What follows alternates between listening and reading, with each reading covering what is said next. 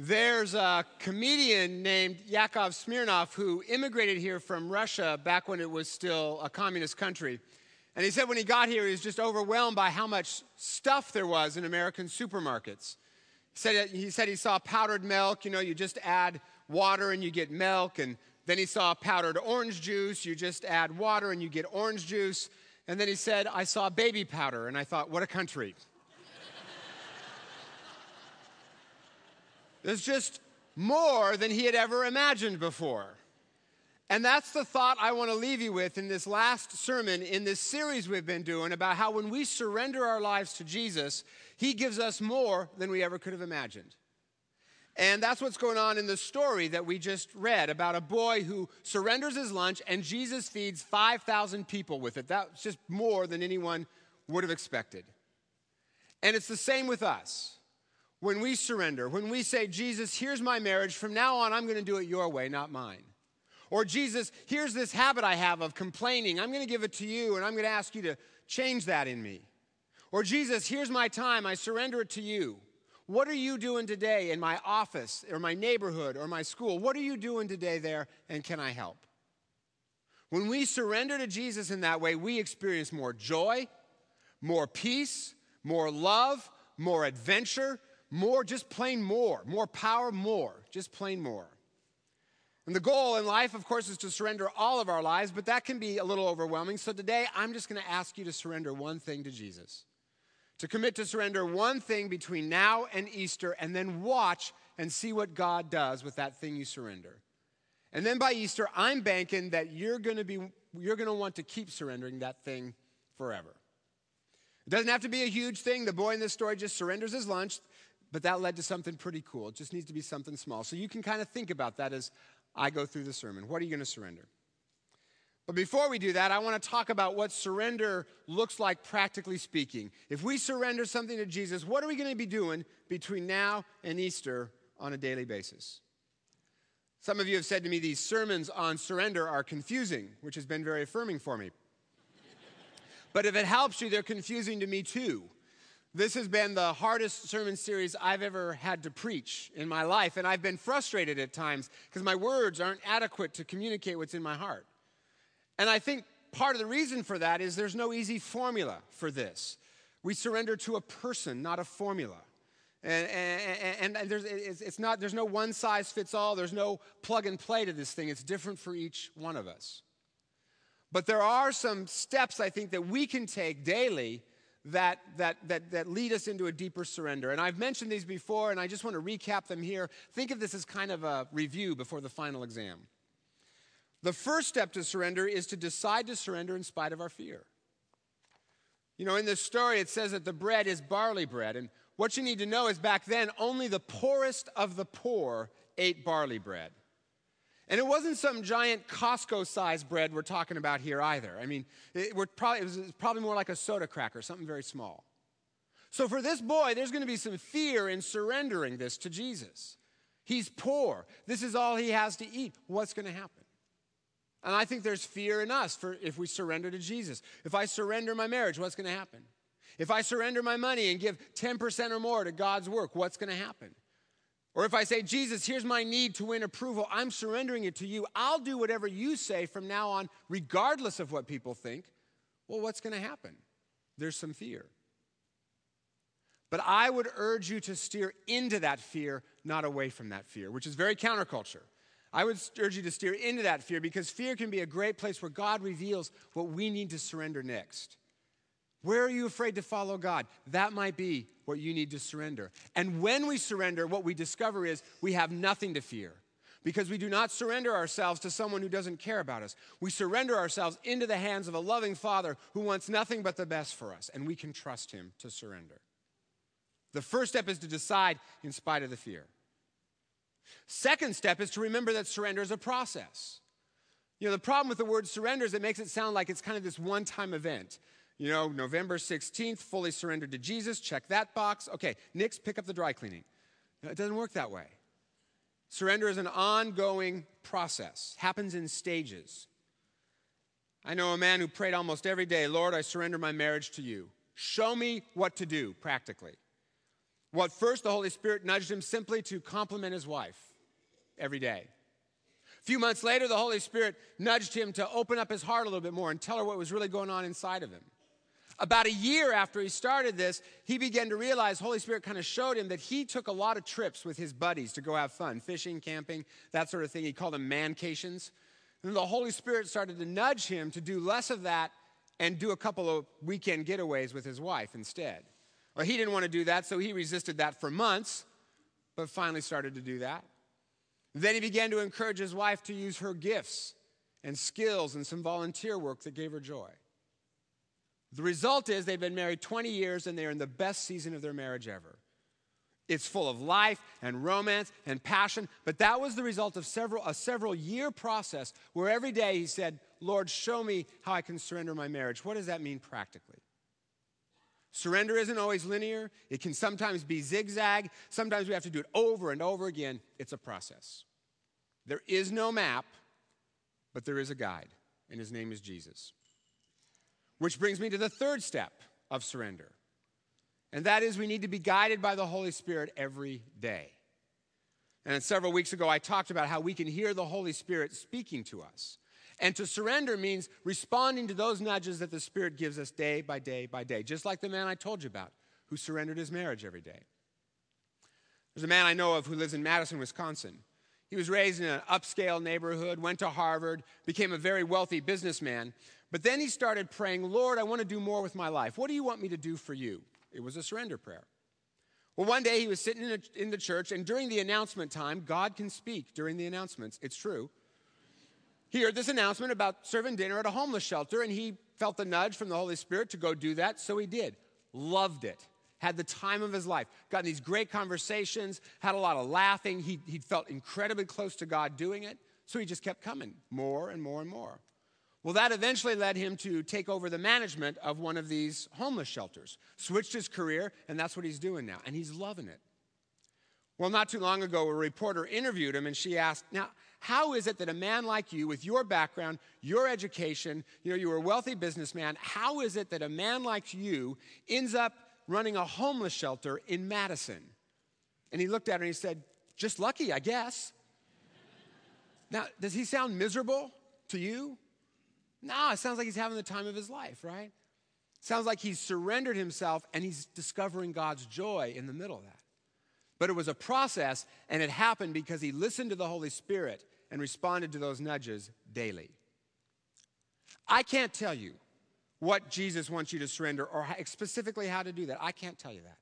What I can tell you is if we go to the Holy Spirit and ask Him over and over again, show me how to surrender this, He will guide you and He'll get you there. He's a reliable guide. I read this true story a while ago. True story. A newspaper photographer who was asked by his editor to hurry down to the airport where there was a small plane on the runway that would fly him over a forest fire so he could get pictures of the fire before the deadline. So the photographer got to the airport, and sure enough, there was a plane waiting on the runway. So he got in, and the plane took off and was flying. And then he told the guy who was flying the plane, Get me over the fire so that I can take these pictures. And the guy flying the plane, his face kind of fell, and he said, Wait a minute, you mean you're not the flight instructor? Would be kind of an awkward moment, don't you think? True story. No one died. It was good. Here's the deal the Holy Spirit is not like that. The Holy Spirit knows what He's doing, the Holy Spirit knows how to get you there. Follow Him daily. Fourth step of surrender means we commit to do things God's way, not ours. To surrender my money, my marriage, my fears, my worries, my plans, whatever they are, means I'll do everything that God says to do in, in, in, regards to that area of my life. And how do I know what God says to do? Well, the first thing is you read the Bible, especially the passages that deal with the thing you're surrendering. And if you need help finding those passages, ask someone who can guide you there. The second is to keep coming to worship. Because I guarantee you, once you say to God, I surrender this, you will begin to hear in the sermon or the lyrics to the hymns or, or something someone says to you in the narthex, you'll begin to hear messages from God to you about how to surrender that thing. I believe God speaks through worship. Decide in spite of the fear, remember it's a process, be guided by the Holy Spirit daily, commit to doing things God's way, And then finally, when you surrender, expect to see the ordinary become the extraordinary. Expect to see the power of God. Why is it, do you think, that Jesus used this kid's lunch to feed these, all these people instead of just conjuring the food out of thin air? Well, the way Gary Haugen puts it, he says it's because Jesus wanted to give this little boy a really cool day. I mean, this boy got to go home and say, Hey, mom, guess what Jesus did with my lunch? God, when we surrender, whatever it is, our ordinary marriages or, or plans or fears or careers to Jesus, they become extraordinary. Think of some of the stories I've told you in this sermon series. A man who surrenders his reputation, the most important thing he has, to go to him, to go stand outside Husky Stadium with a sign to tell people that Jesus loves them.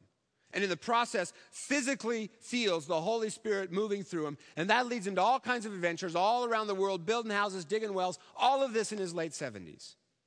Or think of the woman who told her testimony about dealing with infertility and finally surrendering that to God and saying, okay, Jesus, you give me the family you want me to have, not the family I think I should have. And in the process, she feels what she described as liquid joy going all through her, regardless of the infertility. And eventually she goes on to have two great kids. Or think of the man who surrendered his high paying career to go manage an RV dealership, but in the process has more time with his kids and gets a better marriage because of it and, and, and, and gets closer to God and is way happier. He even likes his commute. And if that's not the power of God, I don't know what is. When they surrendered to Jesus, he turned the ordinary into the extraordinary. Now, I want to be clear. When, I, when I'm talking about surrender, surrender is not something we do to bribe God to give us power to get what we want on our terms. Right? We can't, for instance, today say, okay, Jesus, I'm giving you my career now, make me vice president and with a corner office. That wouldn't really be surrender, would it? Surrender is about emptying ourselves so that God can then fill us up. If you remember about a month ago, I had that glass of muddy water I showed you. And that's our lives. So filled up with our plans, our agenda, our ideas, our stuff, that God can't fill us with His good stuff. But if we surrender and pour all of that out of our lives, then God fills us back up again with His love, His joy, His power, His peace, His adventure. And the biggest thing He gives us is closeness with Him. He fills us with intimacy with the Creator of the universe. One of the most famous pictures from the Vietnam War is of this little girl fleeing in agonizing pain because of a napalm attack. And her name is Kim. And she now lives in Toronto with her husband and two children and has a pretty cool story, which she told on NPR radio not too long ago. And these are her words. She said, On June 8, 1972, I saw an airplane getting lower and four bombs falling. Then I saw fire all over my body. My clothes had been burned off by the fire. I was nine years old, but I still remember my thoughts in the moment. I will be ugly, and people would treat me different because of it. After a soldier gave me a drink and then poured some water on my wounds, I lost consciousness. I spent 14 months in the hospital and had 17 operations. Our house was destroyed, we lost everything, and we just survived day by day. But the long hospital stay made me want to become a doctor. But then my studies were cut short because, the local communist gov- because of the local communist government. They wanted me as a symbol of the state, so they told me I couldn't go to school anymore. The anger inside of me was like a hatred as high as a mountain. I hated my life. I hated all the people who were normal because I wasn't normal. I hated everything, and I wanted to die most days. I spent my daytime in the library to read a lot of religious books to find purpose for my life. One of the books I read was the Holy Bible. And then on Christmas 1982, I accepted Jesus Christ as my personal Savior. And it was an amazing turning point in my life. Jesus helped me learn how to forgive, the most difficult of all lessons. It didn't happen in a day or a week or a month, and it wasn't easy, but finally, Jesus showed me how to let go of the anger and the pain and the hurt. Forgiveness made me free of hatred. I still have many scars and severe pain most days, but my heart is cleansed. Napalm is very powerful, but faith forgiveness, and love are much stronger. Now, this is a picture of Kim today. And I just love that smile on her face. She is a woman who has experienced tremendous suffering, but surrendered all of that anger and bitterness and unforgiveness to Jesus. Now, she had to decide to do that in spite of the fear. It was a process, it didn't happen overnight. She was guided by the Holy Spirit, did what God says to do in the, in the Bible, which is to forgive, and then God did the extraordinary. Not only is she set free from anger and bitterness, free from all of that rage, not only that, and not only has He given her a new smile, but now Kim has a ministry all around the world where she helps other children who have been victims of trauma. And that gives her joy and meaning and significance and purpose. God gave her a whole new life when she surrendered. And then, of course, there's the biggest miracle of all. NPR actually ran that story with Jesus in it and everything. You know, because the media is always talking about Jesus these days. So, what is it for you? You've been hanging on to that twig now for about 25 minutes. What is it for you? What do you need to surrender? Your time, your money, a worry, your fears, your marriage, your singleness, your need to win approval, some persistent sin, an attitude. What is it that you need to surrender? And it doesn't have to be a big thing. It could be, but it doesn't have to be. You don't have to surrender a log, a twig will do. Most surrender starts small and then it grows, just like in the story. One lunch, 5,000 people fed. Whatever it is, will you surrender it to Jesus? And then from now until Easter, regularly pray, Holy Spirit, show me what to do in this area of my life. I want to do it your way. And if you don't know what to surrender, surrender that. You know, Lord, I'm just going to ask you, what do you want me to surrender? And for some of you, the step maybe you want to take today is for the first time in your life, asking Jesus to be your leader and your forgiver. And if you do that today, would you please let one of the pastors know so that we can help you take your next step in faith. And because we're physical beings, sometimes doing something physical makes it seem more real, and that's why we're going to turn these twigs back in to make our surrender seem a little more real to us. We'll take them, we'll use them as compost for a new tree that we're going to plant out there tomorrow. And as a symbol of when we surrender to Jesus, He gives us new life and new power and every time you see that tree, and as you watch it bloom in the spring, you'll know that underneath it are all the things your fellow FPCBers have surrendered to Jesus, and be reminded of all the ways that when we surrender to Him, He gives us new life. Some of you may have heard me tell this before, but my wife and I have a friend in California who's very gifted at hearing from God, has a pretty good track record of being right. And a while back, she emailed me about how she was praying about a lot of things, and suddenly I popped into her mind. So she said, God, do you have a message for Scott? And as she prayed, she got this picture in her mind of Christina pregnant. And she said, You know, I don't know if it's a literal pregnancy or a metaphorical pregnancy. And, and I thought, Dear God, let it be metaphorical. Please. And then she, then she heard God say in her thoughts, Tell Scott there's more. And I'm like, More what? More kids? More what? And she said, No, no, it's got something to do with your church.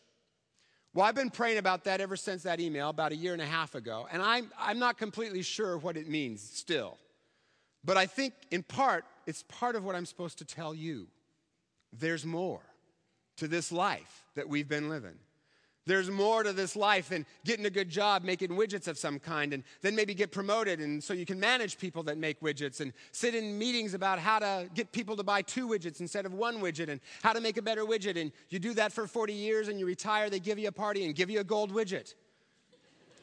Not that there's anything wrong with our jobs. Our jobs are good things. But when we surrender them to Jesus, they become extraordinary things. They become not just jobs, but the arena into which God calls us to be part of what He's doing in the world. And that's true with anything that we surrender. There's more to life than working and consuming and then going to church and starting it all over again on Monday. And when we surrender to Jesus, we experience that more. When Moses surrendered his shepherd staff to God, God used it to divide the Red Sea in two and deliver his people from slavery. David surrenders his sling and stone, and God uses it to kill a giant. Mary surrenders her whole life to God, and she gets to hold God Himself as a baby in her arms on Christmas. Some unnamed guy surrenders his donkey so Jesus can ride into Jerusalem on Palm Sunday. As the crowds are waving and cheering, that guy got to stand there and say, See that? That's my donkey. Looks pretty good with the Son of God on it, doesn't you think? The man who offered Jesus some jars of water and he turned them into wine. Peter using his fishing skills to bring people to Jesus and changes the course of human history.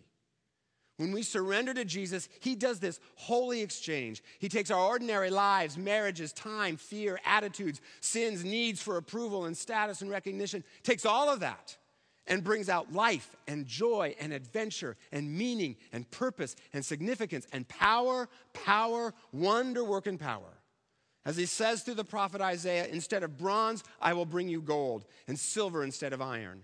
And instead of wood, I'll bring you bronze and iron in the place of rock. Instead of death, life hope instead of fear, a heart of flesh rather than a heart of stone. He gives us beauty for ashes, the oil of joy for mourning, a garment of praise for a spirit of despair, so that we could be called trees of righteousness, the planting of the Lord for the display of his splendor.